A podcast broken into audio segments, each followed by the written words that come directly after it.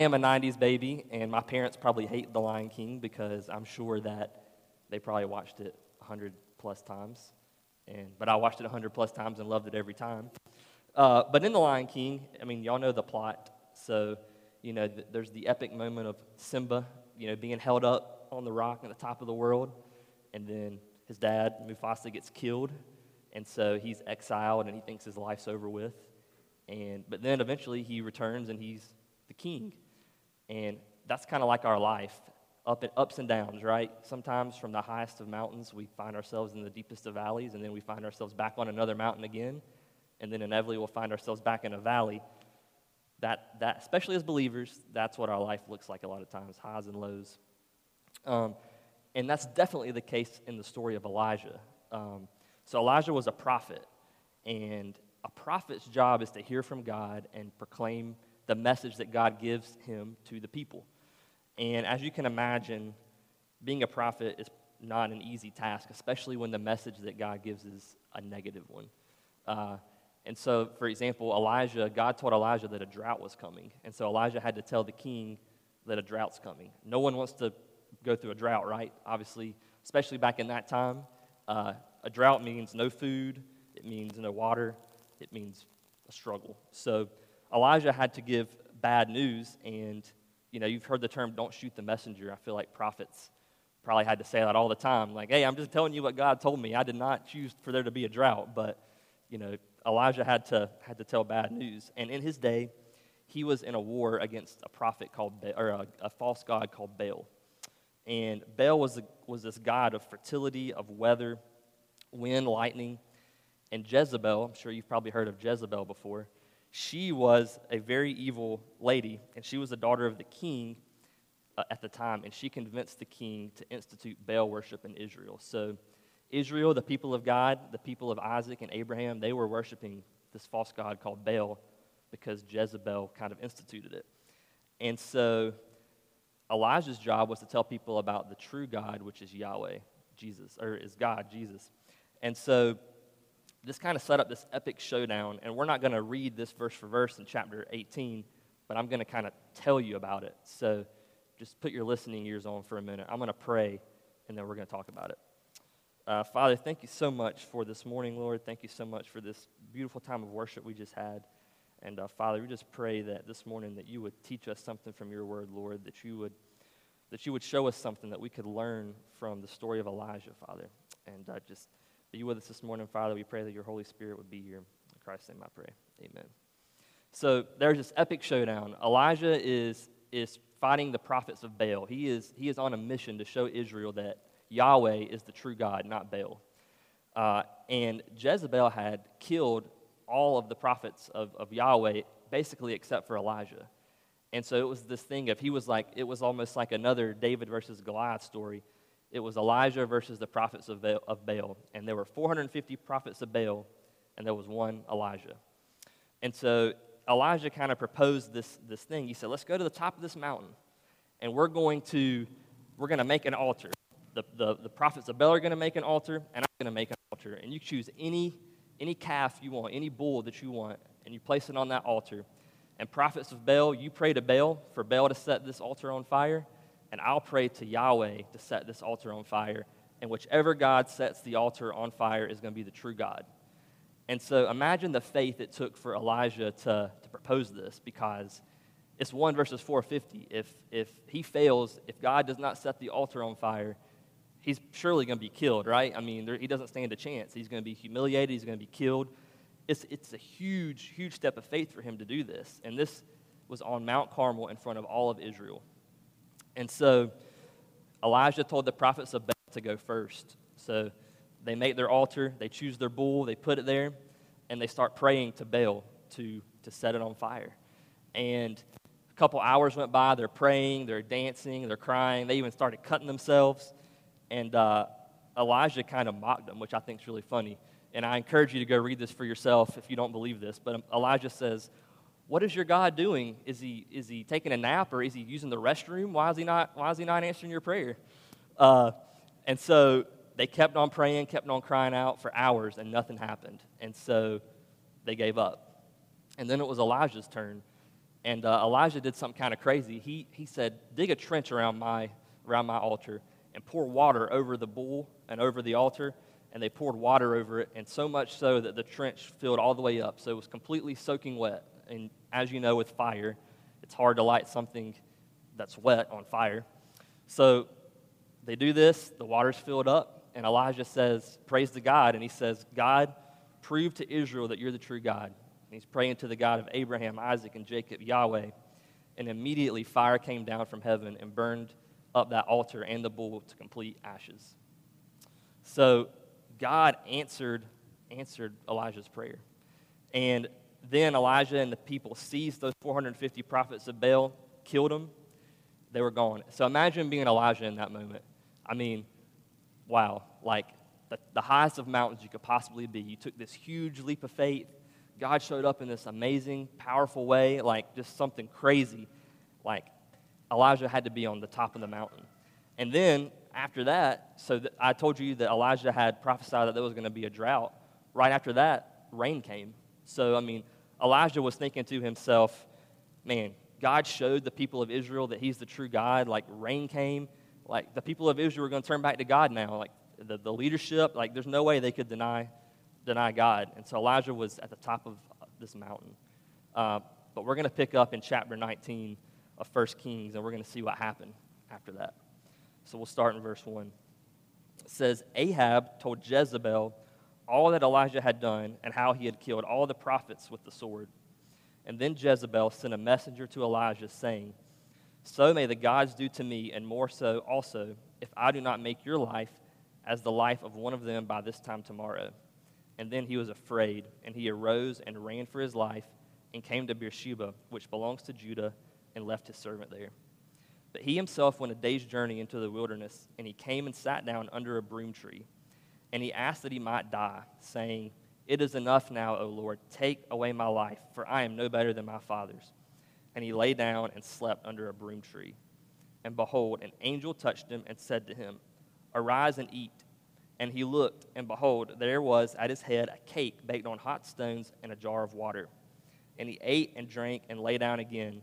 And the angel of the Lord came again a second time and touched him and said, Arise and eat, for the journey is too great for you.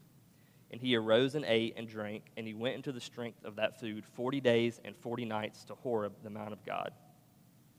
There he came to a cave, and he lodged in it. And behold, the word of the Lord came to him, and he said, What are you doing here, Elijah?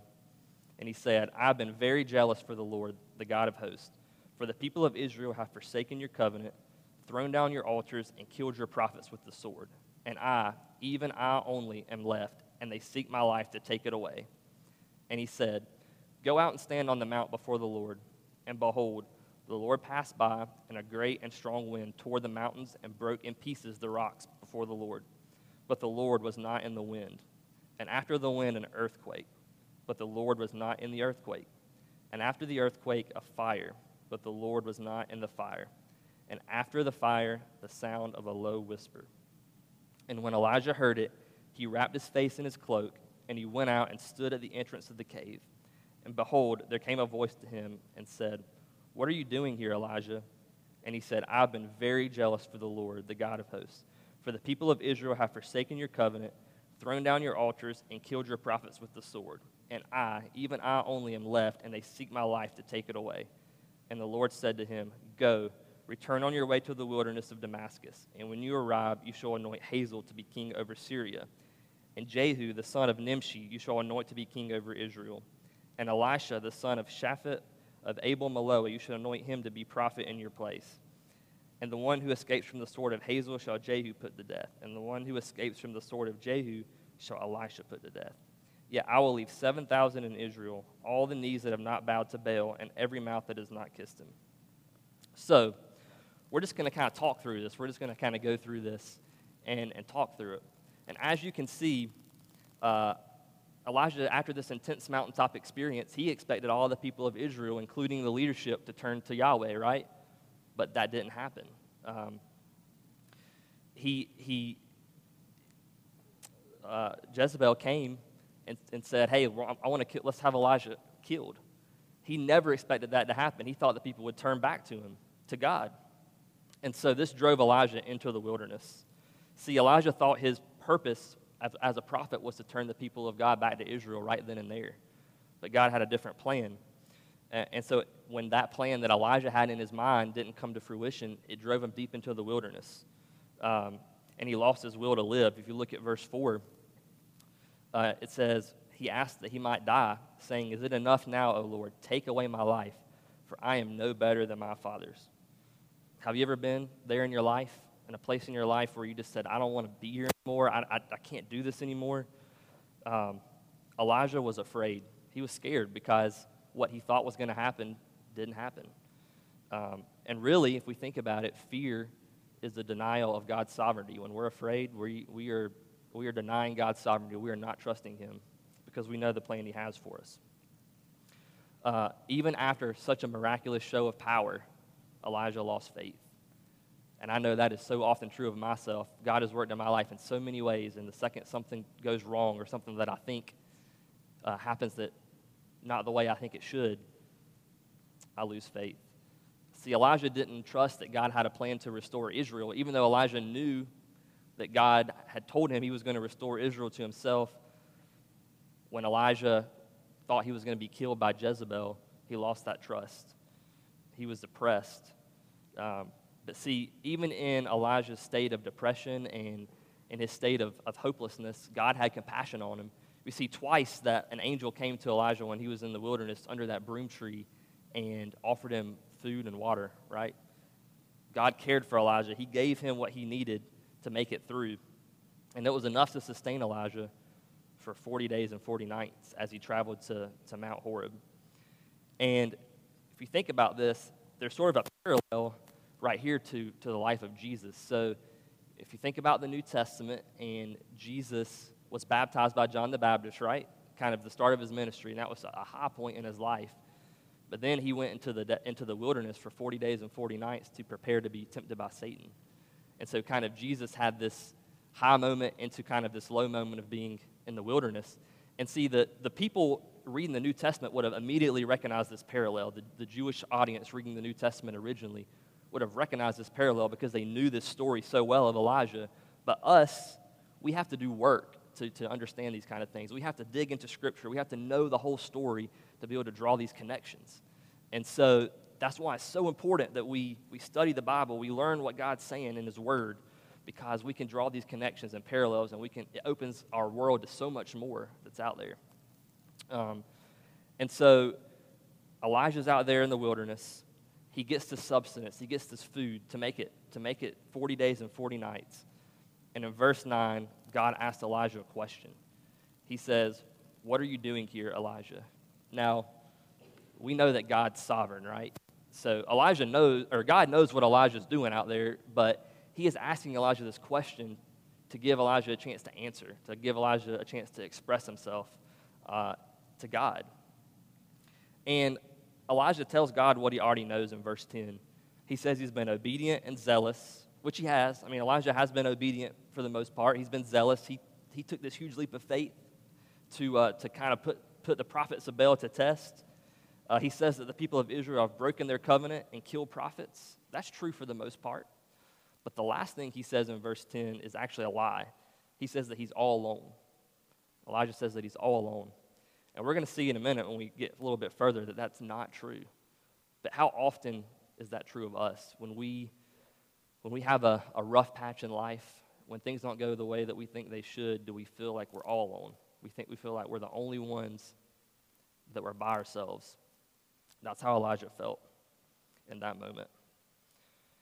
See, God was teaching Elijah a lesson. We're going we're gonna look at this. Verses 11 through 13. This is kind of the central part of this text. This is where God, God hears Elijah out, but then God responds. He's teaching Elijah something. I'm going to read it again.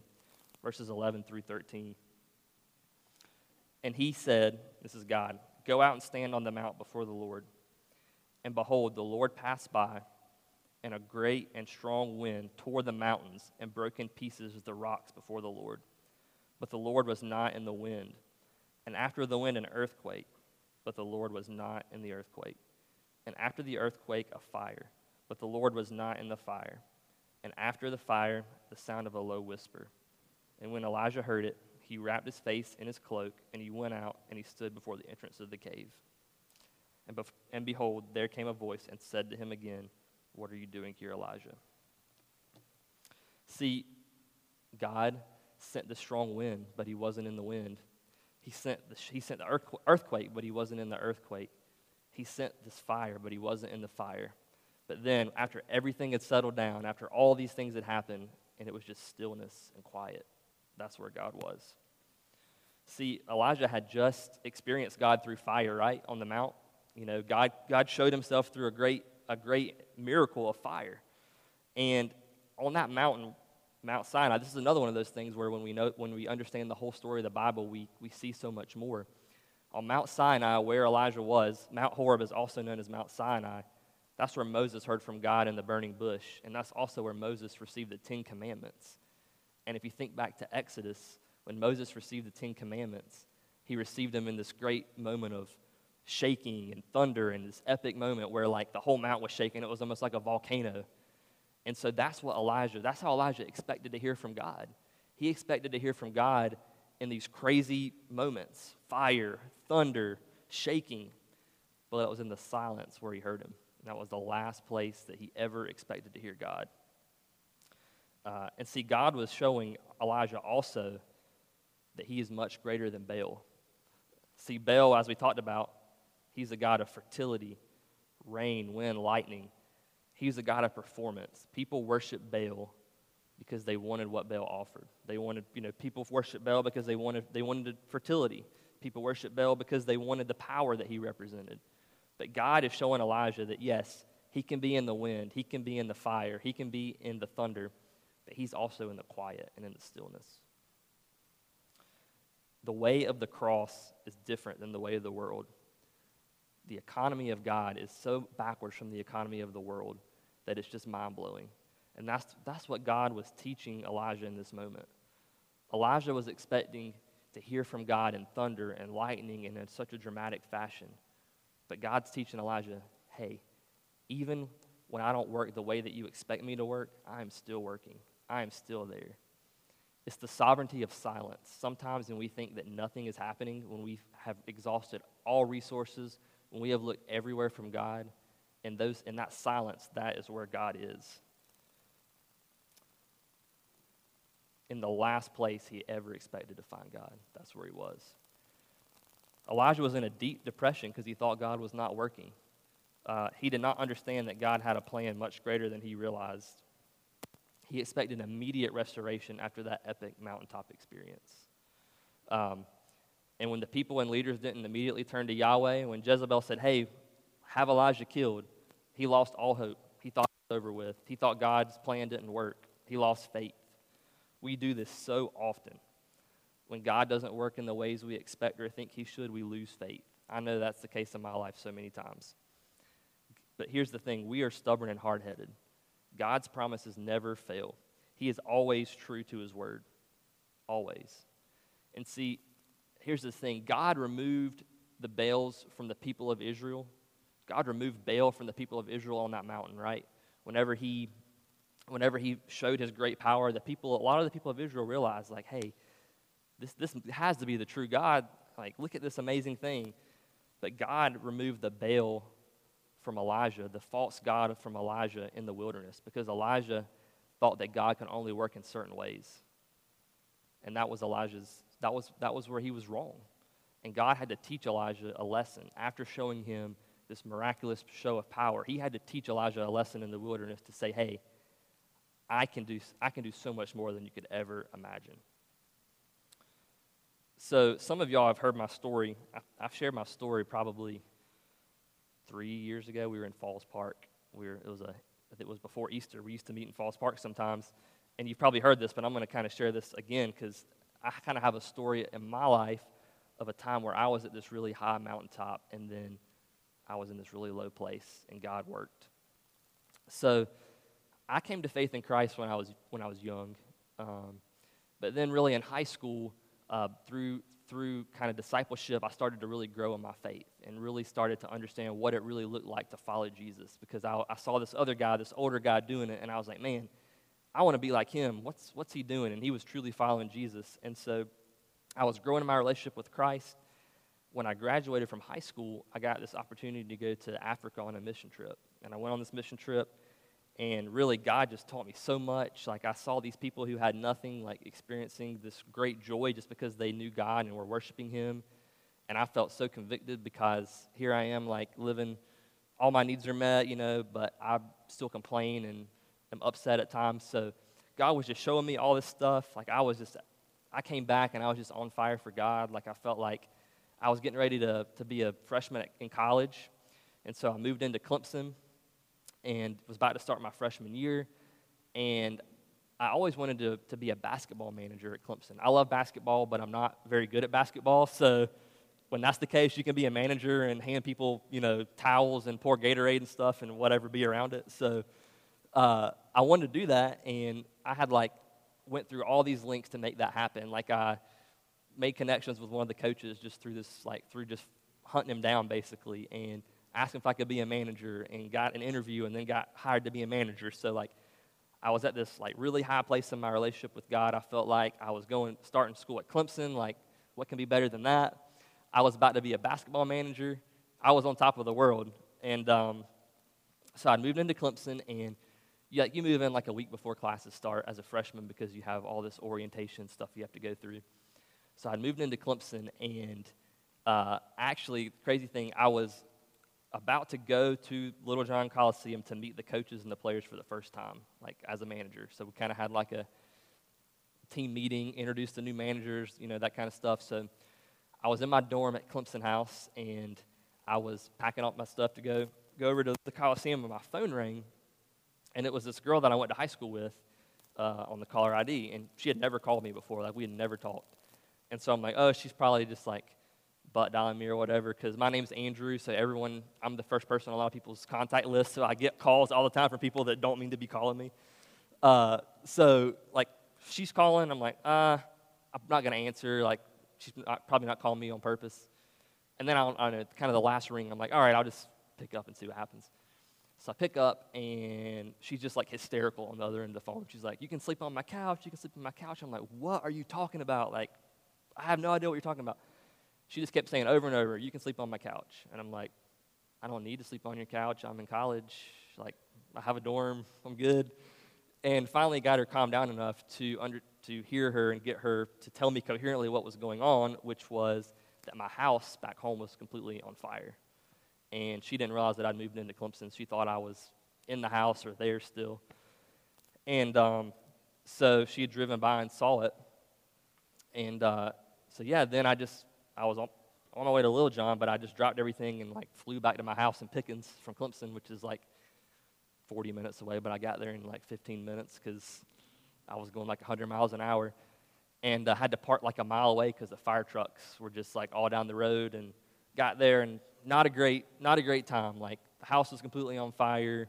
Uh, people were just hysterical. Like my mom was really upset. My sister was upset. Like I was just completely, like, brought down from that mountaintop experience because I missed. This is a small thing, but to me it was big in the moment. Like I missed my first meeting as a manager. I'm like, what are they? Are they going to believe me? Like I had to call the head manager and be like, hey, dude, my house is on fire. Like who does? Like who who says that? You know, like he's, he thinks he's going to think I'm lying. Um, and then, like, you know, how am I going to start school when my mom and my sister, like, don't have a house to live in? Like, I mean, I, I was fine. Like, I had my clothes and stuff at Clemson, but how am I going to, like, focus on classes? How am I going to be a basketball manager? Like, it was just, like, from a complete mountaintop to a complete low point. And honestly, I was, I was mad. Like, I was upset with God. Like, why would you do this to me? Like, why would you make this happen at this moment? Like, if you're going to bring a fire, why can't it be some other time? Why does it have to be at this moment where I have so much going on in my life and I don't have time to deal with this and I don't have the resources or energy to, to put into this? Um, so I was, I was upset. But really, looking back in the long run, God used that fire in so many ways to bring me closer to Him, to put people in my life, to show me what it really looks like for community, to, to gather around somebody and pull them up and support them and be there for them. And I would have never learned those things if that fire wouldn't have happened. Um, and so, you know, in the moment, I was mad, I was angry, I didn't understand. But looking back, I see God allowed this to happen. I can't explain why, but He allowed this to happen in my life, and He taught me lessons through it. He taught me so much through it. And in the long run, I learned and I drew closer to God, and I, I knew God more because of this, this trial, this experience in my life. Um, man, just because God is not working the way that you or I expect Him to work does not mean He's not working. Um, God was doing something in my life, and God was doing something in Elijah's life and in the life of Israel that Elijah did not understand in that moment. But looking back, uh, man, God was doing something. And that's where we pick up in verses 15 to 18. So Elijah's in this, in this desert. He's experiencing this low point in his life. God's teaching him this lesson about how he speaks. And then God tells him, hey, go and appoint this person to be king. Elijah didn't even know that person existed. He says, hey, there's 7,000 Israelites who have not bowed to Baal who, I'm gonna, who are going to rise up. Elijah thought he was the only one. He didn't know that there were seven. He thought all the Israelites were worshiping Baal and had bowed down to him. He thought he was the only one left. And then he says, Hey, there's another prophet who I'm going to rise up after you, and his name is Elisha. And see, Elisha, if you, if you continue reading, he would see Baal worship completely eliminated. Elisha would, would proclaim amazing miracles in the name of Yahweh. He would do amazing things. See, Elijah was having this moment similar to Moses, and we have this moment so many times. See, God used Moses to bring the people out of, out of Egypt, and he brought them into the desert, and he did all these things. But God told Moses, hey, you're not going to see the promised land. But see, God used Moses to get the people there to that point where they could cross over the Jordan River. And in our lives and in the lives, life of Elijah, a lot of times we don't see the big picture, but God just uses us in a small way to accomplish his plan. And that's what was happening with Elijah. Elijah thought that, hey, God, this miraculous moment just happened. God's going to like restore the people of Israel to himself. Everyone's going to worship Yahweh. Like, who could deny that Yahweh is the true God after this? But God was using that as only a small part of the bigger plan. Um, Elijah was never alone in that desert, he wasn't in that wilderness.